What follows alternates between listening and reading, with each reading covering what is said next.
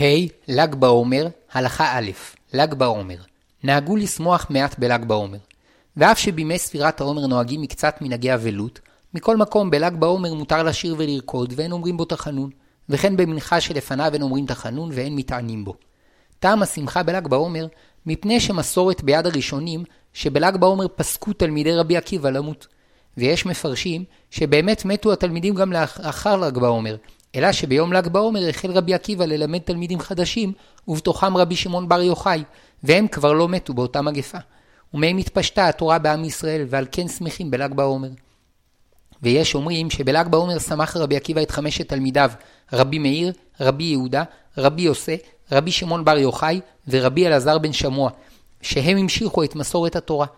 טעם נוסף לשמחה בל"ג בעומר, שהוא יום ההילולה של התנא הקדוש רבי שמעון בר יוחאי, שהיה תלמידו של רבי עקיבא. נסכם בקצרה את מנהגי האבלות והשמחה בל"ג בעומר. לכל המנהגים מותר לשיר ולרקוד ולנגן בכלי זמר בל"ג בעומר, מתחילתו ועד סופו. ולעניין נישואין ותספורת, לפי מנהג אשכנז ומקצת מקהילות ספרדים, מותר להתחתן ולהסתפר בל"ג בעומר ביום, ויש מקלים אף בליל ל"ג בעומר. ולמנהג רוב הספרדים אסור להתחתן ולהסתפר בל"ג בעומר. אמנם כשחל ל"ג בעומר בערב שבת, גם למנהג הספרדים מותר להסתפר בו לכבוד שבת. והנוהגים על פי הארי, אין מסתפרים בל"ג בעומר, מפני שאין מסתפרים כלל בספירת העומר עד ערב חג השבועות. ה' ל"ג בעומר, הלכה ב' הילולת רשב"י.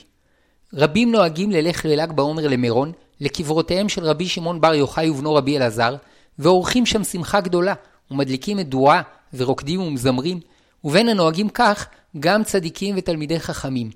היו מגדולי ישראל שפקפקו על מנהג זה, שאך אפשר לקבוע מועד לשמחה ביום שלא נעשה בו נס ולא נקבע על ידי חז"ל כמועד. ואומנם ידוע שאין נוהגים לומר בו תחנון והם מתענים בו, אבל לא מצאנו מקור לכך שעושים אותו יום טוב.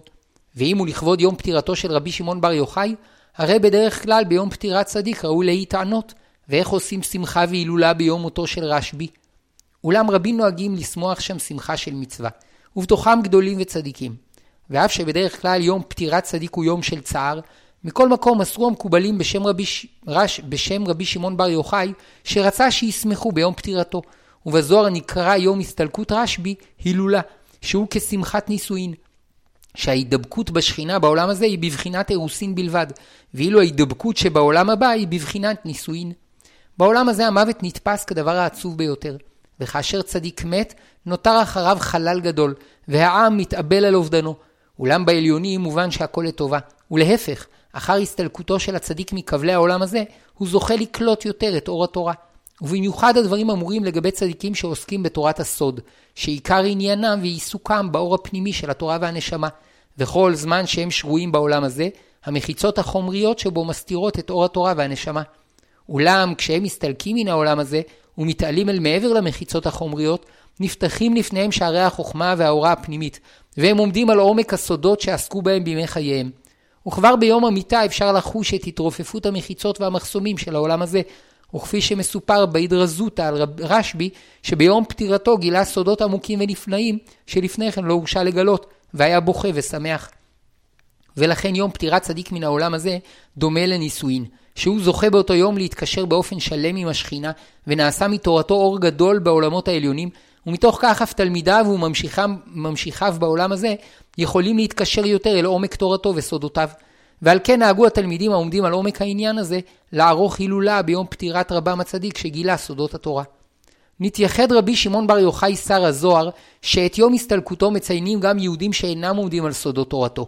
וכך נעשה ל"ג בעומר ליום שמחתה של תורת הנסתר, ורבים נוהגים לעלות למירון להילולת רבי, רבי שמעון בר יוחאי. הגדולים שבהם שמחים על הסודות שנתגלו להם בזכותו ובזכות תלמידיו וממשיכי דרכו, והמוני העם המשתתפים בהילולה, אף שאינם מבינים בסודות התורה, מכל מקום יש להם שמחה על שהתורה עמוקה מניים, ויש גדולים וצדיקים שמתקשרים לעמקי סודותיה, שעל ידי כך כל העולם החשוך הזה מתבשם מעט.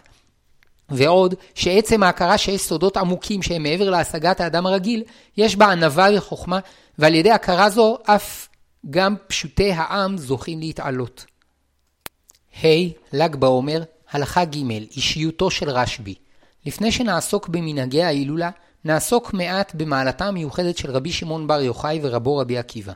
בדרך כלל נטו חכמי ישראל לדרך האמצע, תוך התחשבות בקשיים המצויים בעולם הזה.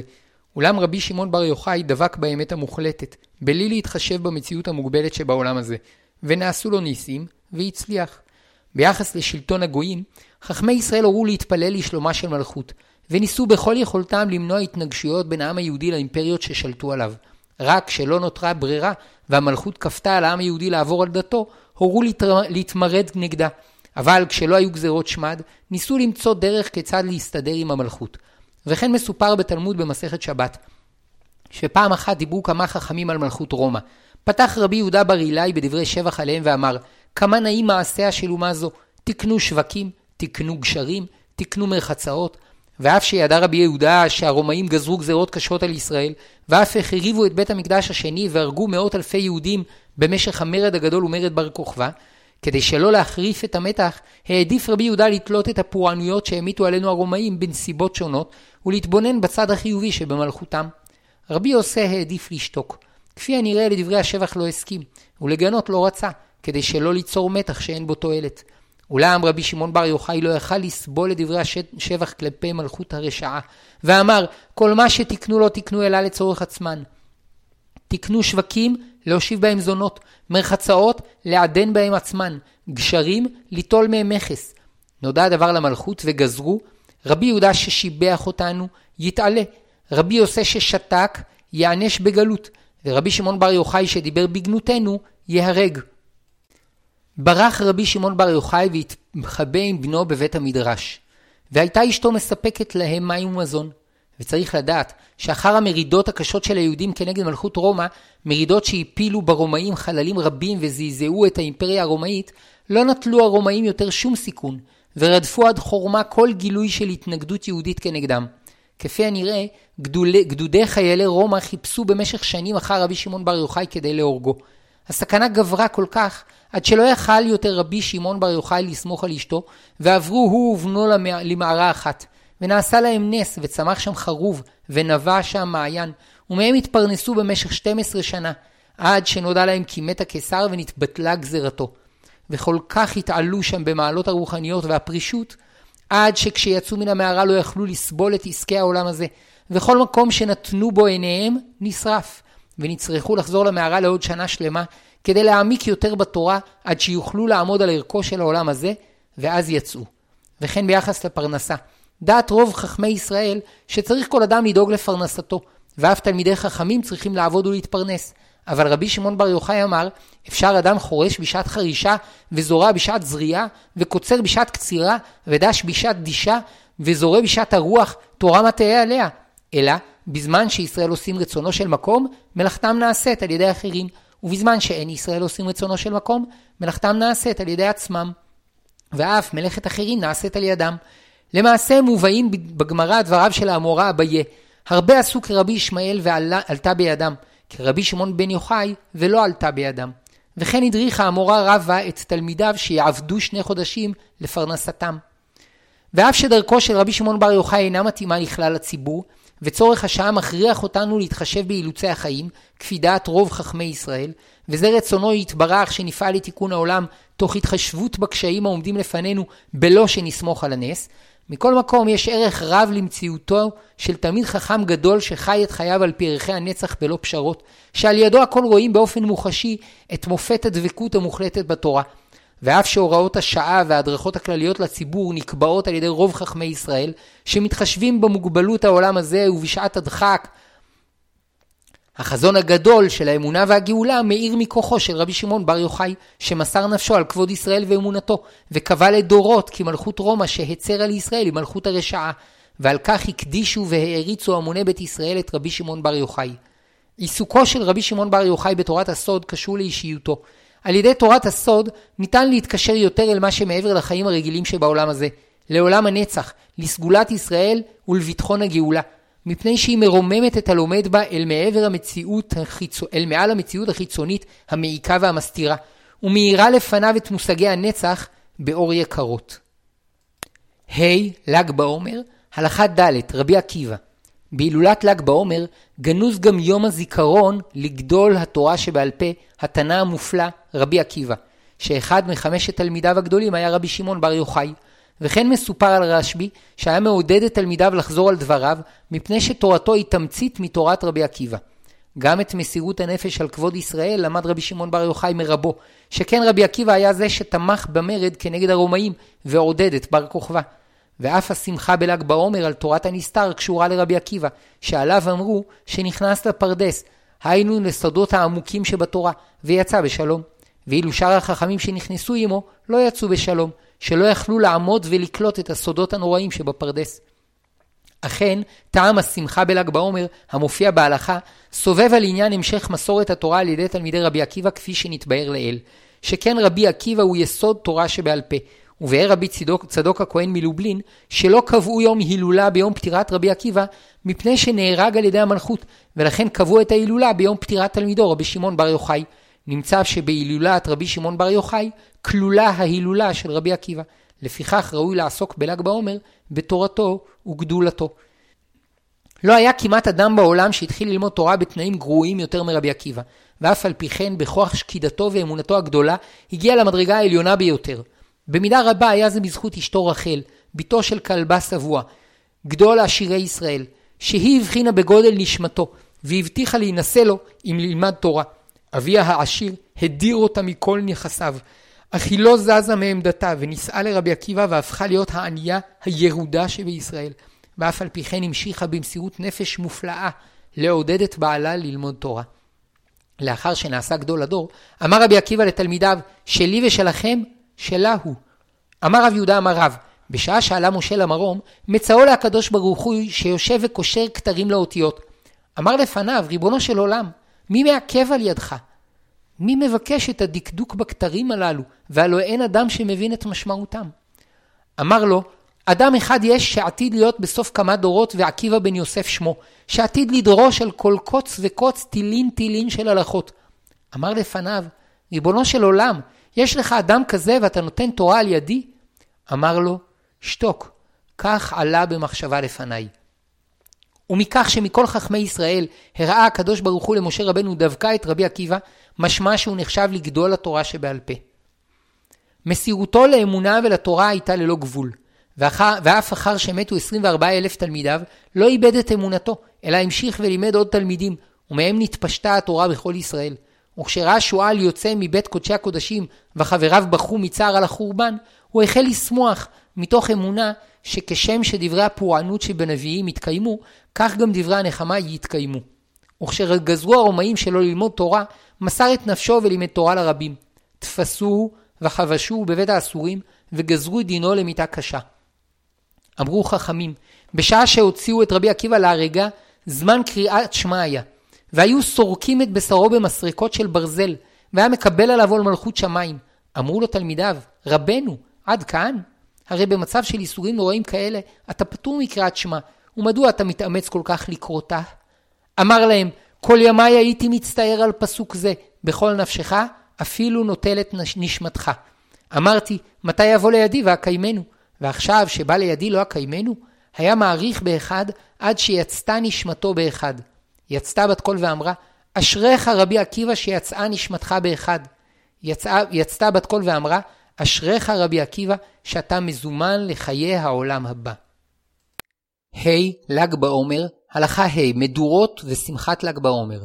כבר מאות שנים נוהגים במירון, ליד קברו של רבי שמעון בר יוחאי, להדליק מדורה לכבוד הילולת רבי שמעון בר יוחאי. ואף בשאר מקומות נוהגים חסידים להדליק מדורות בל"ג בעומר. ויש שנהגו להדליק נרות בבית הכנסת לכבוד ההילולה.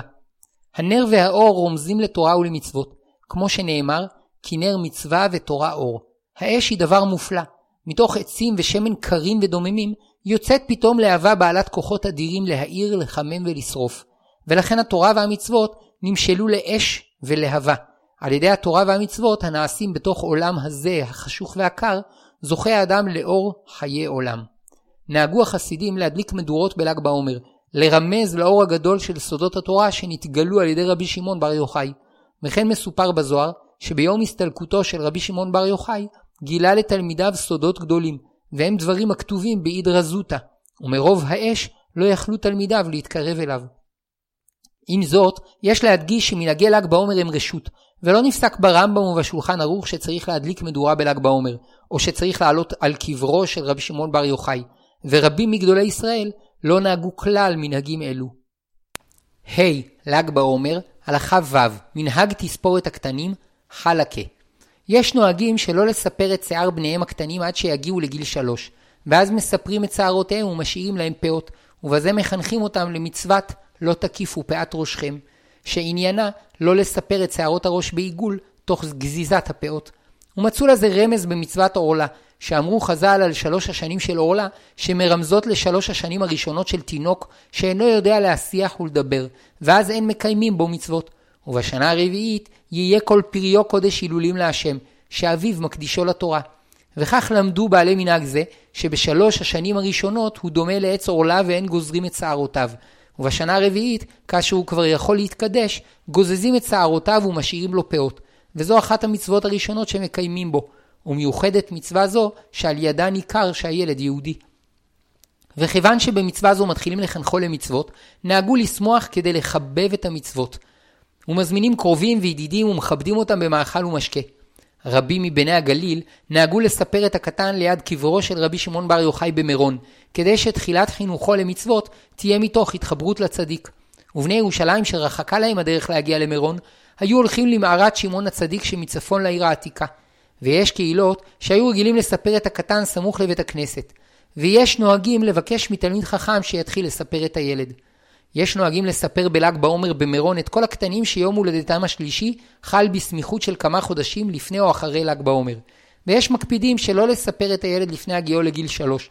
ולכן, אם יום הולדתו אחר ל"ג בעומר, מספרים אותו ביום הולדתו. ואם נולד לפני ל"ג בעומר, אם יום הולדתו בסמיכות של מספר שבועות לל"ג בעומר, ממתינים לספרו בל"ג בעומר. ואם נולד כמה חודשים לפני ל"ג בעומר, מספרים אותו ביום הולדתו. אמנם יש להדגיש שאין חובה לנהוג כמנהגים הנזכרים.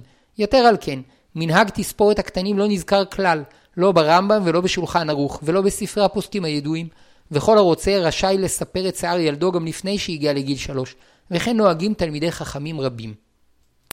ה. Hey, ל"ג בעומר, הלכה ז' השלכת בגדים למדורה ותפילה ליד קברי צדיקים. היו שנהגו להשליך לתוך המדורה שבמירון בגדים יקרים, ואמרו שזה לכבודו של התנא רבי שמעון בר יוחאי, ויש שהעידו גם על רבנים שנהגו כך.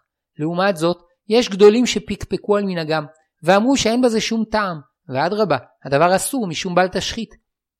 ואומנם היו שורפים את בגדי המלך אחר פטירתו, אבל שמו מפני שאסור לאחרים להשתמש בהם, שזהו כבודו של המלך. אבל כאן מדוע שישרפו בגדים בחינם? ויש שלימדו עליהם זכות, ואמרו שרק כאשר מאבדים דבר לחינם עוברים על בל תשחית, אך כשעושים זאת לסיבה מסוימת, כמו לכבודו של רשב"י, אין בזה איסור. למעשה, מי שאבותיו לא נהגו כן, אין ראוי לו שיקיים מנהג ששנוי במחלוקת. אבל מי שמנהג אבותיו לשרוף בגדים, רשאי לסמוך על הפוסקים שלימדו על כך זכות, ומכל מקום, עדיף שיתרום דמי אותם הבגדים לצדקה, מאשר לאבדם באש. כאשר באים להתפלל בקברי צדיקים, יש להיזהר שלא לפנות עליהם בתפילה, שרק אל הקדוש ברוך הוא מצווה להתפלל, וכל המתפלל אל צדיק עובר באיסור, והרי הוא דומה לדורש של המתים שעשו מן התורה. ויש שהתירו לפנות ולבקש מהצדיק שימליץ טוב לפני השוכן במרומים עבור המתפלל ליד קברו. ויש שאסרו זאת, משום שאף בזה יש משום דרישה אל המתים. אלא כל תפילה צריכה להיות מופנית אך ורק לריבונו של עולם, בלא לערב שום שליח בעניין. ובתוך התפילה רשאי המתפלל לבקש מריבונו של עולם שיקבל תפילתו בזכות אותו צדיק. שעל ידי ההתקשרות לתורתו ומעשיו הטובים של אותו צדיק, אנו נעשים טובים ומתוקנים יותר, ובזכות כך אנו מבקשים שתפילתנו תתקבל.